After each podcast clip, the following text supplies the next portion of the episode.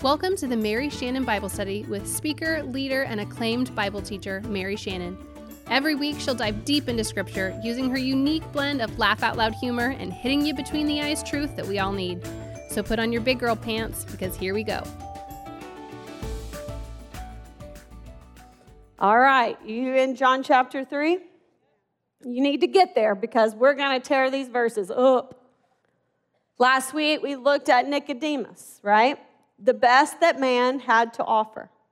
He was not only a Jew, he was a ruler of the Jews. He was a Pharisee, which means that he was incredibly self disciplined, he was devout, and he was the teacher in Israel. And he comes to Jesus with a question on his mind. What was that question? Wanted to know about the kingdom. And Jesus blows his mind and basically says, The kingdom, Nicodemus, you won't even see the kingdom unless you are what? Born again.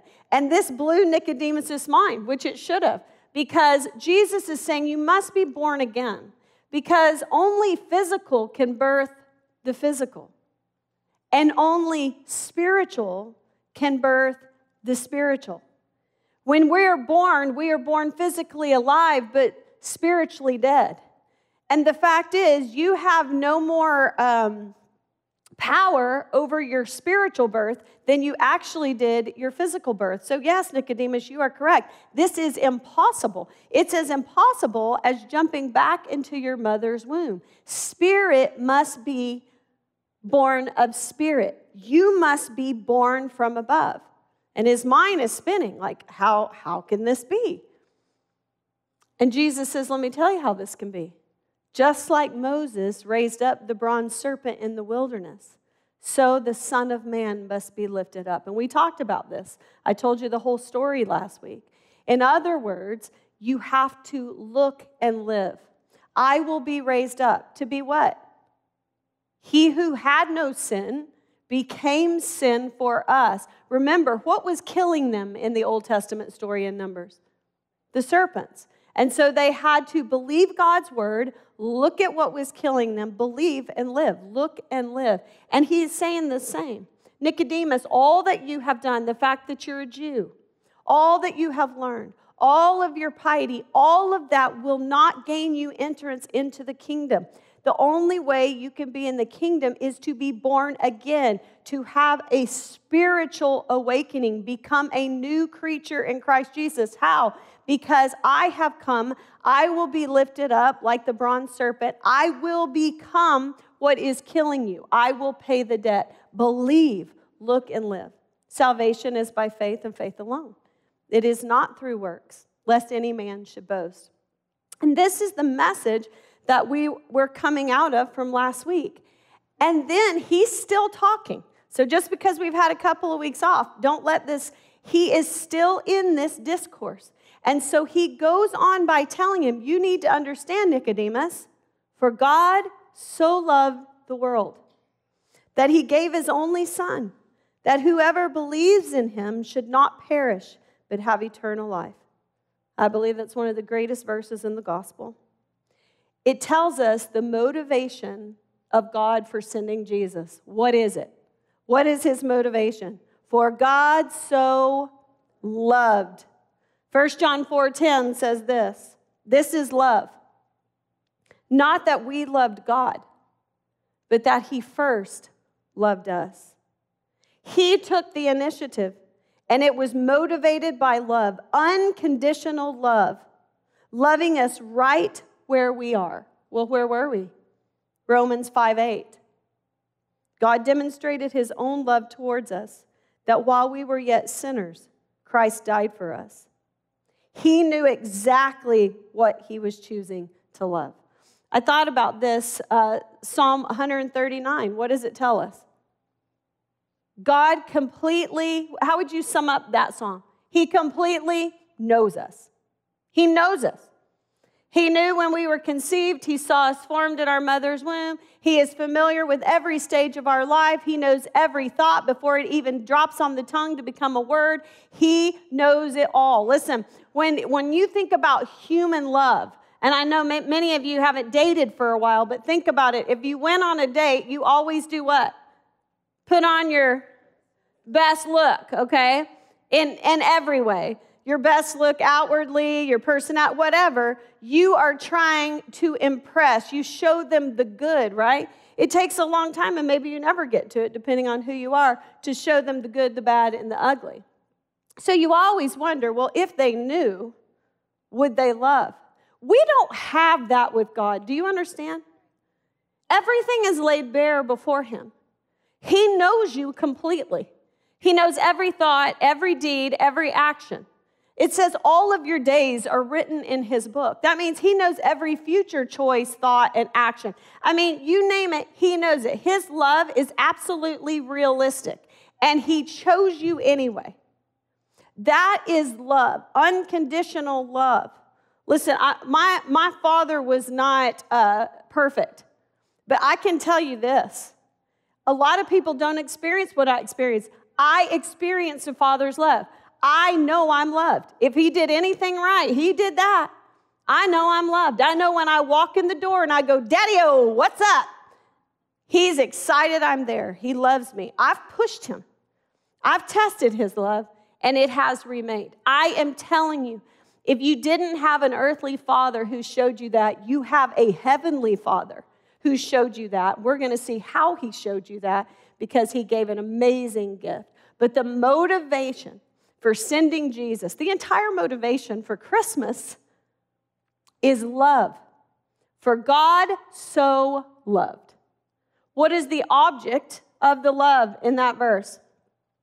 For God so loved the world. The object of the love is the world. Now, I'm going to tell you right now, that would have blown Nicodemus's mind. Because not only did he blow his mind by telling him that the way to salvation was to be born again, to start over anew, but now he is telling him that the scope of salvation is for the world. Listen to what Morris says in his commentary. The Jew was ready enough to think of God as loving Israel, but no passage appears to be cited in which any Jewish writer maintains that God loved the world. It is a distinctly Christian idea that God's love is wide enough to embrace all mankind. I am telling you, with every sentence, Nicodemus' mind is being blown.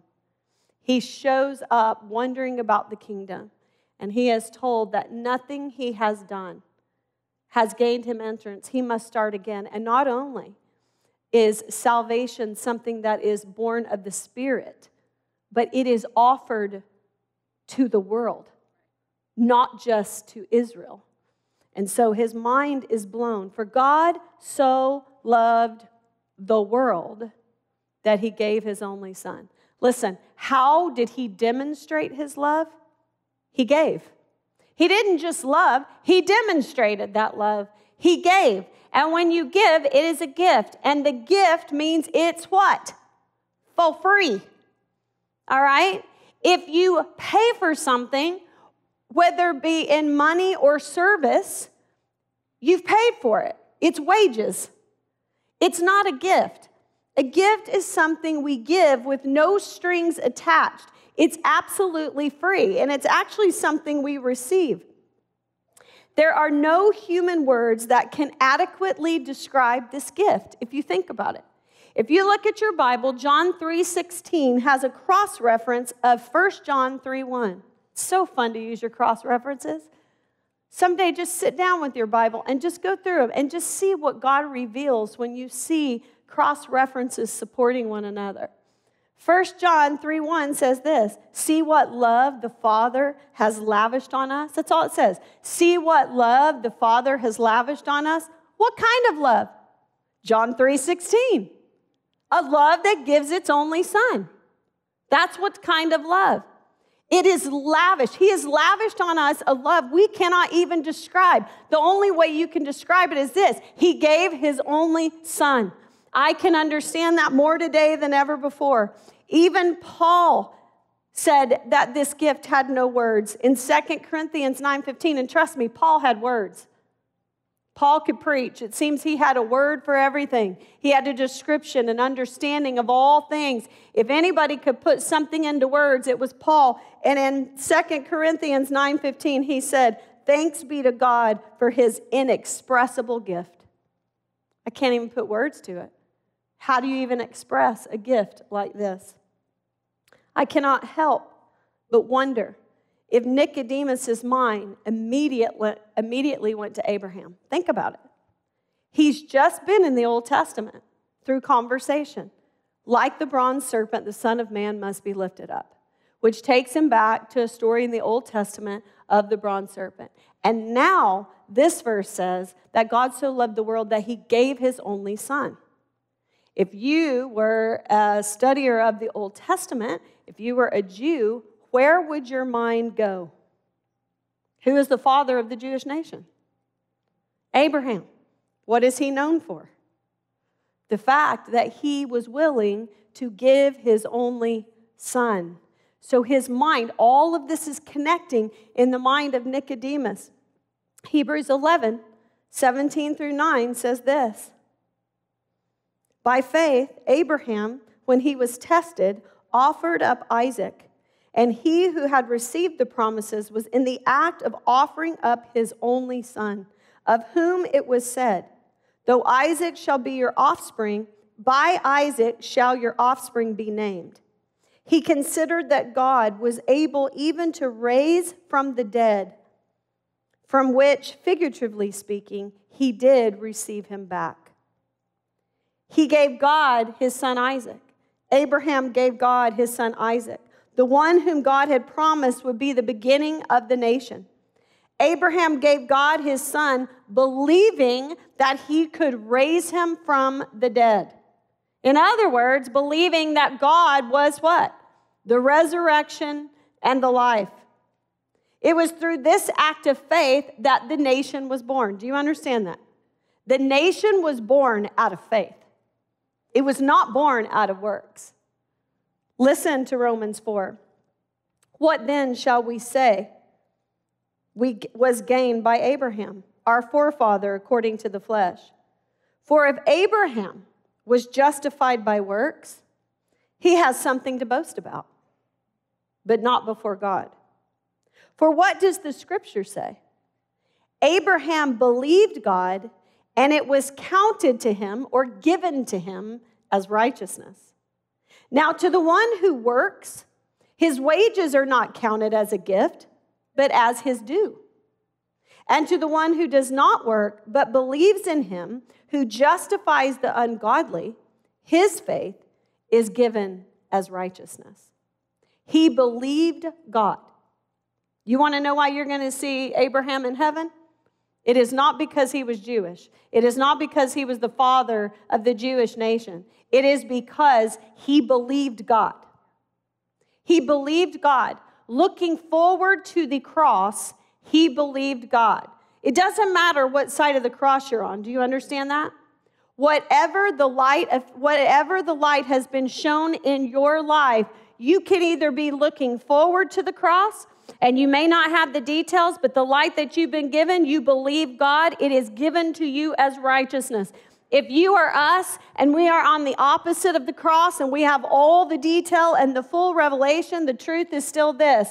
In light of the revelation that we've been given by faith, we what? We believe God and it is given to us as righteousness. And this is exactly what happened with Abraham. He believed God. He looked and lived. By faith, Abraham was saved. The act of sacrificing Isaac, Hebrews 11 says, was figurative. In other words, what? It's figurative, but it still happened on the inside. He gave his son, fully agreeing to put him to death and believing that God would raise him up. In other words, he truly experienced inwardly the death and resurrection of this promised son. Genesis 22 tells us that God provided a substitute. Do you remember the scene, by the way? It's the most beautiful story for you to sit and read with your grandkids or your kids. It is the best example of the crucifixion. You have a father and a son on a journey that only they could take up that mountain. All servants were left behind.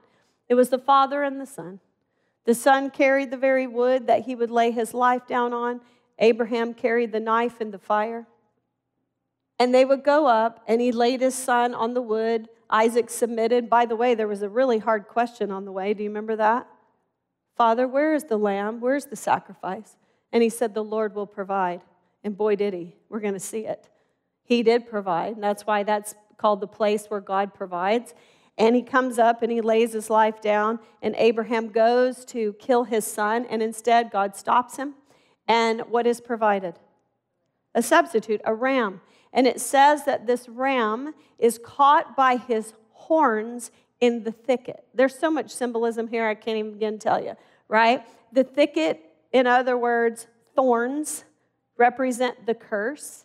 The sacrifice is caught in the thorns by its horns, okay? On the altar, when they would lay the sacrifice down, the altar had horns on each corner of the altar. That's literally how they tied the sacrifice down to the altar to be given, right? And so, in other words, uh, and it represents Christ because he bore the curse, the thorns on his head. The thicket was on his head. He is the horn of our salvation.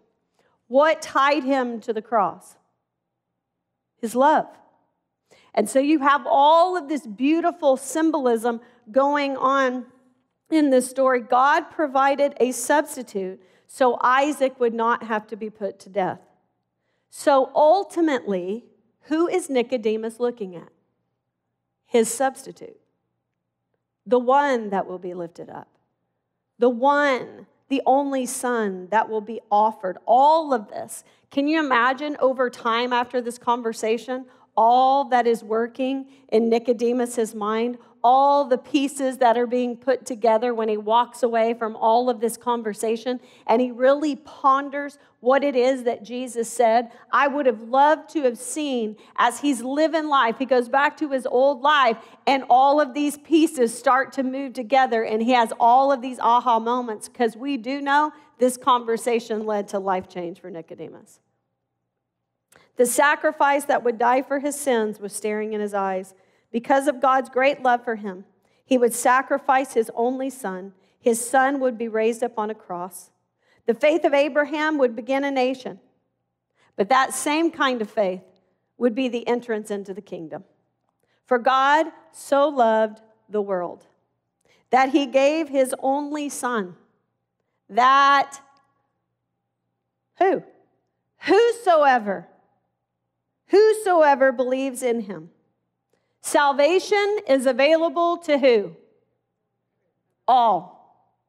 The free offer of the gospel is broad enough to encompass the vilest sinner. Listen to this, 1 Timothy 1:15. The saying is trustworthy and deserving of full acceptance. So Paul is speaking and he's saying, "Listen, what I'm about to tell you is the real deal. It is truth. So listen to me." Christ came into the world to save sinners, of whom I am the worst. Why do you think he saved Paul? Well, I think one reason he saved Paul because you couldn't find any worse. Do you understand who Paul was when he was Saul? He was a mass murderer. That's what he was. He was a mass murderer of the innocent of the Christian. I'm going to tell you, in that world, he would have been the vilest thing. And he is saying, I am here as a walking parable, walking testimony to tell you that I am proof that salvation is offered to all people because I am the worst of the worst. And so the offer is vast, the offer is broad but it is narrow enough to exclude any who reject him. John 3:18 and we're going to look at this in a minute closely. Whoever believes in him is not condemned, but whoever does not believe in him is condemned already. Here's the picture. The offer is broad. It's offered to everyone. But it's narrow in the sense that at one point the decision comes down to the narrowness of you. If you reject, you do not enter. If you believe, you do. It's not a broad decision, it's a personal decision. That is why we must go through the narrow gate because each person has to decide what are they going to do with Jesus. It doesn't matter what your parents did. Doesn't matter what your church believes. It is a personal choice. It is offered to the world, but it is a personal choice. Then we enter into the verses John 3 18. And I'm going to tell you what, we're, this is some stuff right here. It's awesome. Oh, wait, I'm not even done. Y'all, why don't y'all tell me when I mess up? For God so loved the world that he gave his only son, that whosoever would what?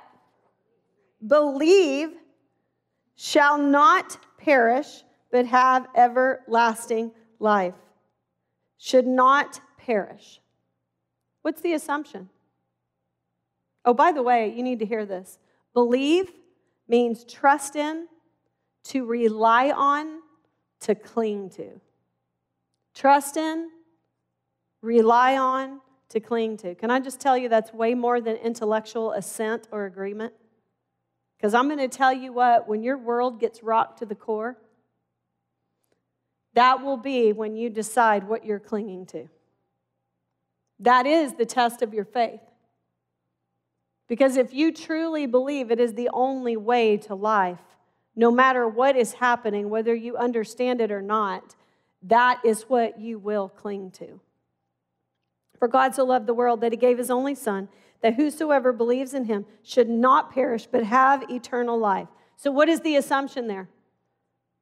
That we're perishing. That's the assumption, that we are all perishing. Because it says, For God so loved the world that he gave his Son, right? That whosoever believes will not perish. So, it is assuming that really our situation is we are perishing. We are perishing. From the moment of our birth, due to the sinful nature of man, we have been caught in a current of destruction. Sin set these waves in motion. Yet, because of God's amazing, indescribable love, He sent us the means of salvation, His Son. What must we do to be saved? Grab it, get it, hold on to it, and never let go. And when you do that, this is the best part of all. John 6 37 says this All that the Father gives me will come to me, and whoever comes to me, I will never cast out. Let me read it to you in the message, it's my favorite. Once a person is with me, I hold on and never let go. How sweet is that? Do you know how important that is to me today? Because that means that when I grabbed onto salvation and I became alive in Christ Jesus, that means that I was given to the Son and He grabbed a hold of me. And no matter how bad it gets, no matter if my hand is slipping, if my faith is slipping, His hand never slips. He does not let go. You want to believe in the assurance of your salvation? That's a picture of it. Because your salvation, once you enter, He holds on, it is absolutely secure. And tell me this do you think a person can become alive in the spirit and then because based on works they die? We're alive, then we're dead. We're alive, then we're dead. Is that how it works? No. You're born once physically, and you are what? Born once spiritually. We are alive. We're still in the flesh, and that's a problem. We have to have the light constantly coming in, and we die to self and we live in Christ Jesus. but we are secure. We are saved because once He grabs hold of you, He will never let go. That's important. Do you know how many kids are out there getting saved six and seven times every time they go to something because they're so afraid that their behavior has disqualified them? No. He never lets go of what Christ has done. You may have heard it before. After a few of the usual Sunday evening hymns, the church's pastor slowly stood up. He walked over to the pulpit and, before he gave his sermon for the evening, briefly introduced a guest minister who was in the service that evening. In the introduction, the pastor told the congregation that the guest minister was one of his dearest childhood friends and that he wanted him to have a few moments to greet the church and share whatever he felt would be appropriate for the service. With that, an elderly man stepped up to the pulpit and began to speak. A father, his son, and a friend of his son were sailing off the Pacific coast. When a fast approaching storm blocked any attempt to get back to the shore, the waves were so high that even though the father was an experienced sailor, he could not keep the boat upright, and the three were swept into the ocean as the boat capsized. The old man hesitated for a moment, making eye contact with two teenagers who were, for the first time since the service began, looking somewhat interested in his story. The aged minister continued with his story. Grabbing a rescue line, the father had to make the most excruciating decision of his life to which boy he would throw the other end of the lifeline. He only had seconds to make the decision. The father knew that his son was a Christian. And he also knew that his son's friend was not.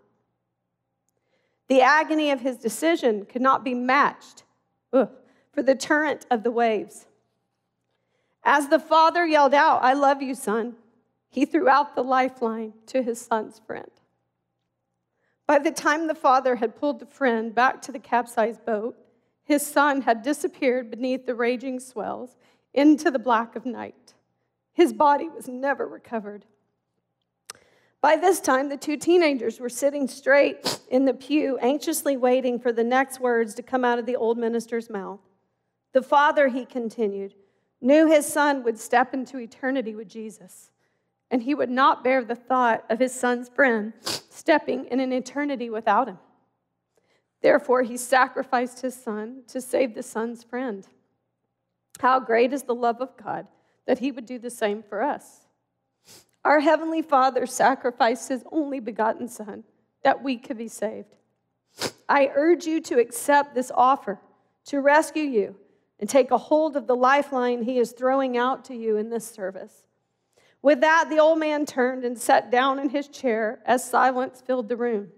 The pastor again walked slowly to the pulpit and delivered a brief sermon with an invitation at the end. However, no one responded to the appeal. Within minutes after the service, the two teenagers were at the old man's side. That was a nice story, politely stated one of the boys, but I don't think it was very realistic for a father to give up his only son's life in hopes that the other boy would become a Christian. Well, you've got a point, the old man replied. Glancing down at his worn Bible, a big smile broadened his narrow face, and he once again looked up at the boys and said, It sure isn't very realistic, is it? But I'm standing here today to tell you that that story gives me a glimpse of what it must have been like for God to give up his son for me. You see, I was the father, and your pastor was my son's friend. Oh, I cannot even relate to that because I can remember statements given to me when Zach died. Not that, you know, Zach gave his life like Jesus so that others could live. But I remember people saying to me, you know, oh, God's going to use Zach's life, his story, his service to lead people to Christ. Man, I wish I could tell you I cared. I didn't love you that much. I didn't. I cannot imagine throwing a lifeline to somebody else and watching your child die. I cannot imagine it. But since then, I wasn't given the choice. I have watched people come to Christ. And when I do that, I look at and I go, Zach, see, we'll rejoice about this later. We will. Everlasting life. Mm. Everlasting life. What is the duration of God's love? Forever. It is a life with no time. When I think about time, quite often, I think of time as a prison. Right now, time is a prison. I have to endure it. Sometimes I have to get through an hour, sometimes I have to get through a day or a season. It's, it's, I don't know if you've ever lived there, but it can be a prison, just time, passing the time, getting through time. My life seems so long. But then I look and I think, wait a minute. Time is not a prison. Time is awesome. Time makes me think of hope because I have everlasting life, which means there will come a point where time what? Stops. And at that point, I mean, are you kidding? That means that everything we experience, every pain, every sorrow, it has an expiration date. There is hope. And that gives us hope to continue to press through time. And it also shows us that time is short. You never know what's coming. And so the question is do you understand that God loves you so much that He did throw you the lifeline at the expense of His Son? You are dying, you are perishing. He came to give life, salvation. What does it take to receive it? Grab it. Grab it when it comes. And when you do, He will hold on to you and He will never let you go. He has promised you everlasting life. John 3 17 through 18. He now starts to almost sound like we're in a courtroom. For God did not send his Son into the world to condemn the world. Your Bible may say judge, but in order that the world might be saved through him. Whoever believes in him is not condemned but whoever does not believe is condemned already because he has not believed in the name of the only Son of God. Jesus did not come to condemn, he came to save. And the word I want you to look at that I think is so important is in verse 18. Highlight it, underline it, circle it. The key word is already. Did you notice that? Jesus did not come to neutral people. He didn't come to neutral people in order to sway them to be pro Jesus or against Jesus or pro life and pro death. No, he came to people who were already dying. Do you understand that? They were already dying. He came to people who were already condemned. Condemnation is merely the consummation of what was already started. He came so that we could choose life. He came to save us from death. That is a huge perspective you need to understand. He didn't come to judge or to condemn, that was already done. Sin produced that in us. We are dead. We are perishing. We are traveling the current to destruction. And so, because of God's great love, He sent His Son, not to condemn, that would be redundant, to save. That is why it's called the good news. That is good news. Whoever believes in Him is not condemned. Let me give you some verses. John 5 24. Sorry, I'm going to sniff now forever on this video. Truly, truly, I say to you, whoever hears my words and believes him who sent me has eternal life. He does not come into judgment, but has passed from death to life. Romans 8 1 and 33 34. There is therefore now no condemnation for those who love Christ Jesus. Who shall bring any charge against God's elect? It is God who justifies. Who is to condemn? Christ Jesus is the one who died. More than that, he was raised, who is at the right hand of God, who indeed is interceding for us. That is such a picture of the adulterous woman, is it not? He's like, huh, where'd everybody go? No one's here to condemn you? She's like, no. Who's the only one that had the ability to condemn her? Him. He didn't come to condemn, he came to save. And he says, Neither do I. Go and sin no more. You will pass from death into everlasting life.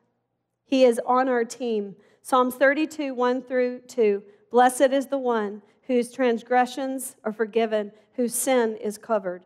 Blessed is the man whom the Lord counts no iniquity, and in whose spirit there is no deceit. He has come to make a way. That is the good news. Look at all the examples so far that have been given to Nicodemus. All of them say that.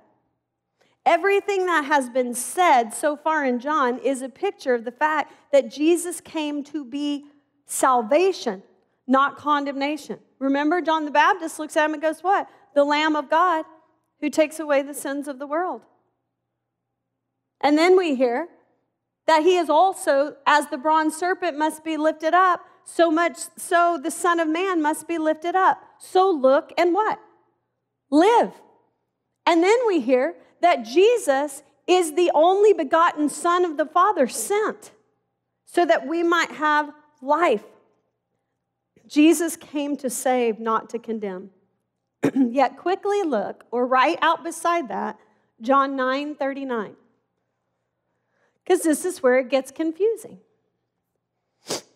John 9 39. We've gone here a few times. John chapter 9, we've gone here a few times. This is the story of Jesus healing the man born blind, right? We've talked about this before. But he says in John 9 39, For judgment I came into the world, that those who do not see may see, and that those who see may become blind. What? I just read to you all kinds of stuff that says that he did not come to judge the world, he came to what? Save the world. And yet, if you come over here in John chapter 9, you see him say, What? For judgment, I came into the world. So if you want to be a shallow reader, you would go like, uh, see, I told you the Bible contradicts itself. This is ridiculous. Okay, go a little deeper though. It gives us kind of a clue as to what the judgment is. For those who do not see may see, and for those who see may become blind.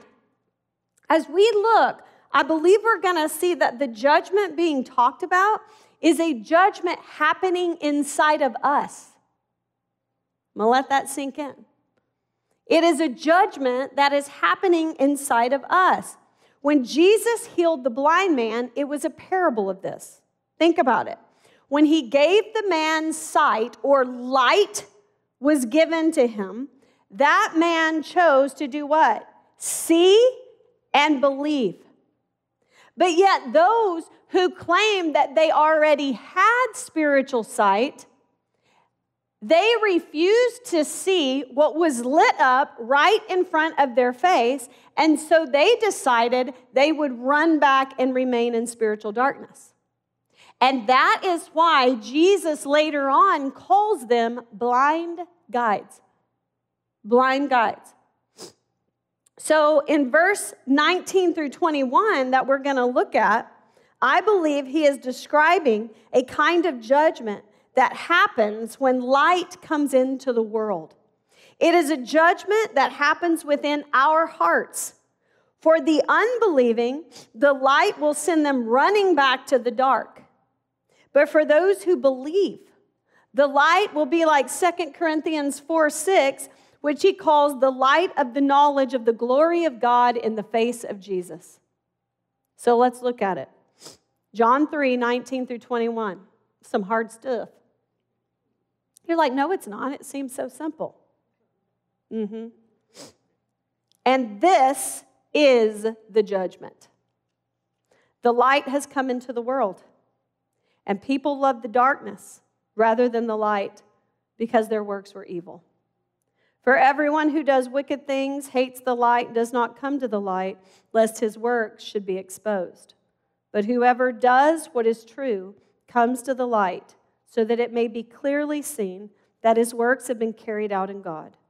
The light has come into the world. Who's the light? Jesus. We've talked about this quite a bit. In John chapter 1, it says that he was with God and that he was God. In 1 John 1 5, it says that God is light and there is no darkness in him. John the apostle says that he was the light of men, and he says that the darkness would not be able to overcome him. Jesus himself, uh, well, and John also says, by the way, he's the true light, and that light has been given to everyone. Do you remember us talking about that? And then Jesus later in John chapter 8 literally says point blank, I am the light of the world. What does light do? It reveals, it brings clarity. Think about it. Think about creation. The very first thing that was necessary is what? Light. Then the divisions. Light. Light reveals, it brings clarity. So it says, This is the judgment. The light has come into the world and people. Okay? Now, when you look at your Bible, when it says and people, you're going to see a cross reference. So the cross reference is going to give us an idea of, well, what kind of people? So, two of the cross references are Isaiah 30. I'm going to read you 8 through 11. And Jeremiah 5 31, 30 and 31. So, Isaiah 30, 8 through 11, guess what the title of the section is? A rebellious generation. I'm going to read it to you in the message. It gets the point across. So go now and write all this down, put it in a book, so that the record will be there to instruct the coming generations. You need to write this mess down so your children pay attention to this. Because this is a rebel generation, a people who lie, a people unwilling to listen to anything God tells them. They tell their spiritual leaders, don't bother us with irrelevancies. They tell their preachers, don't waste our time on impracticalities. Tell us what makes us feel better. Don't bore us with obsolete religion. That stuff means nothing to us. Quit hounding us with the holy of Israel. Jeremiah 5 31, 30 through 31. Unspeakable sickening. What's happening in this country? Prophets preach lies, and priests hire on as their assistants. And my people love it. They eat it up. But the question? But what will you do when it's time to pick up the pieces?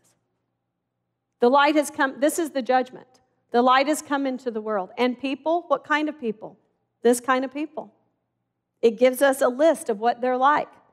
Some people, these people, look at the light and they decide, okay, they say, well, first off, the light reveals that their works are evil.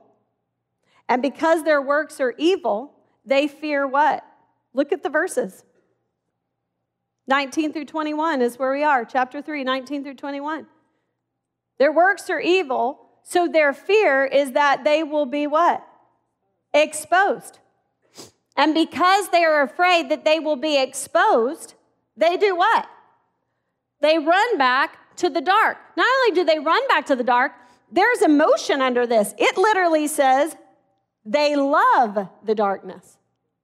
They love it because in the darkness they can do what they want. Hey, and by the way, don't think that darkness just means secret because we all know today that there are sins out there in the world that are not secret. But just because they're public doesn't mean they're not in darkness. Because a public, uh, a world, a culture, a community can so cast out the light that basically it's other dark people watching dark actions and approving the dark actions because it justifies their life too. Okay, it's not about public, it's darkness, absence of light. They hate the light, it says. Therefore, they won't come to it. When the light of the world begins to shine in a person's life, it, is, it will either lead him to repentance or drive him further in the darkness. Because John Piper says, this is his quote, it is simply intolerable when our sinful works and thoughts and feelings are forced out into the light of Christ. We don't, it's horrible. Let me give you an example Isaiah 6 5. What did Isaiah say when he saw the Lord? He said, Woe is me, for I am lost. All that happened is the light shone. What did he see? I am lost, for I am a man of unclean lips, and I dwell in the midst of people of unclean lips. For my eyes have seen the King, the Lord of hosts. Isaiah, in the light of God, saw his condition. It was intolerable. Peter, the same. Luke 5 8, what happens? When there is a miraculous catch of fish, and Peter finally recognizes that God is standing in his boat, here is his response. Peter fell down at Jesus' feet and he said, Depart from me, get away from me, for I am a sinful man, O Lord. The light shines, and we will see with clarity our condition. Some will run back to the darkness. They love the darkness, they hate the light. Others, verse 21 says, But whoever does what is true comes to the light, so that it may be clearly seen that his works have been carried out in God. This, I'm going to tell you, this is deep. But whoever does what is true comes to the light so that it may be clearly seen that his works have been carried out by God. The message says, But anyone working and living in truth and reality, not denial. They literally see it for what it is. They see the truth, they see the true condition, welcomes God's light so the work can be seen for the God's work it is. They welcome God's light. What does that mean? Well, the cross reference is Psalm 139, 23 through 24. What does that say? Search me, O God and know my heart. Try me and know my thoughts, and see if there be any grievous way in me, and lead me in the way of everlasting. God, I know my condition. Have mercy on me, a sinner. Have your way with me, and lead me in the way of everlasting. They go to the light. But there's a reason. Do you see it in that verse? What's the reason? Because I see the word so that. What's after it? They come to the light so that it may be clearly seen. So they have a passion about something being seen. What is it? That his works have been carried out in who? In God. They want it to be clearly seen that the work is all God and what? Not them. Grace, transformation, sanctification, it's a work of God, the Holy Spirit, not us. The difference between those in the darkness and those in the light in the darkness, I'm king. I do exactly what I want to do in the dark. It's all about me, it's about pride. But for the person who has had their pride snapped in half, who realize that their only hope is grace, the one who grabs a hold of the free gift of salvation, they don't want you to see them, but Christ in them. They want you to understand that they have been changed by God and not themselves. I experienced this the other day with a friend. I don't know if it's a good example, but I just it came to my mind. We were driving in the car and I brought up a behavior I didn't like. and we started to talk about it. And in that car was a number eight on the Enneagram that doesn't like to be controlled, and a number three on the Enneagram who can't help it but slightly care, not slightly, just flat cares about image. Okay? And a behavior is being talked about. Well, when that gets brought up, because the three doesn't like the behavior and it might it might rub off on her image. But an eight doesn't like to be told what to do. And so at first I got mad and I went back to my old patterns and I just looked out the window and I just went small and I'm just seething inside saying nothing. And then all of a sudden I thought, Shannon, look what you're doing. You're doing exactly what you were trained to do for 25 freaking years. Stop it. There are no babies in the back that care if somebody else. There's you, you be you. Yeah, I know you don't like, Ashley don't like that, but you know what I'm talking about. Okay? And I go, you know what?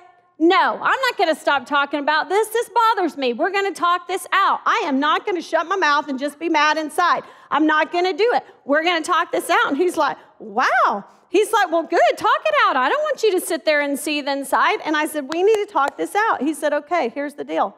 I don't want to be controlled, and you're worried about image. He said, let me ask you something. In the two years that you have known me, have I changed? Yes. Has it been kind of miraculous? Like, do we even know why?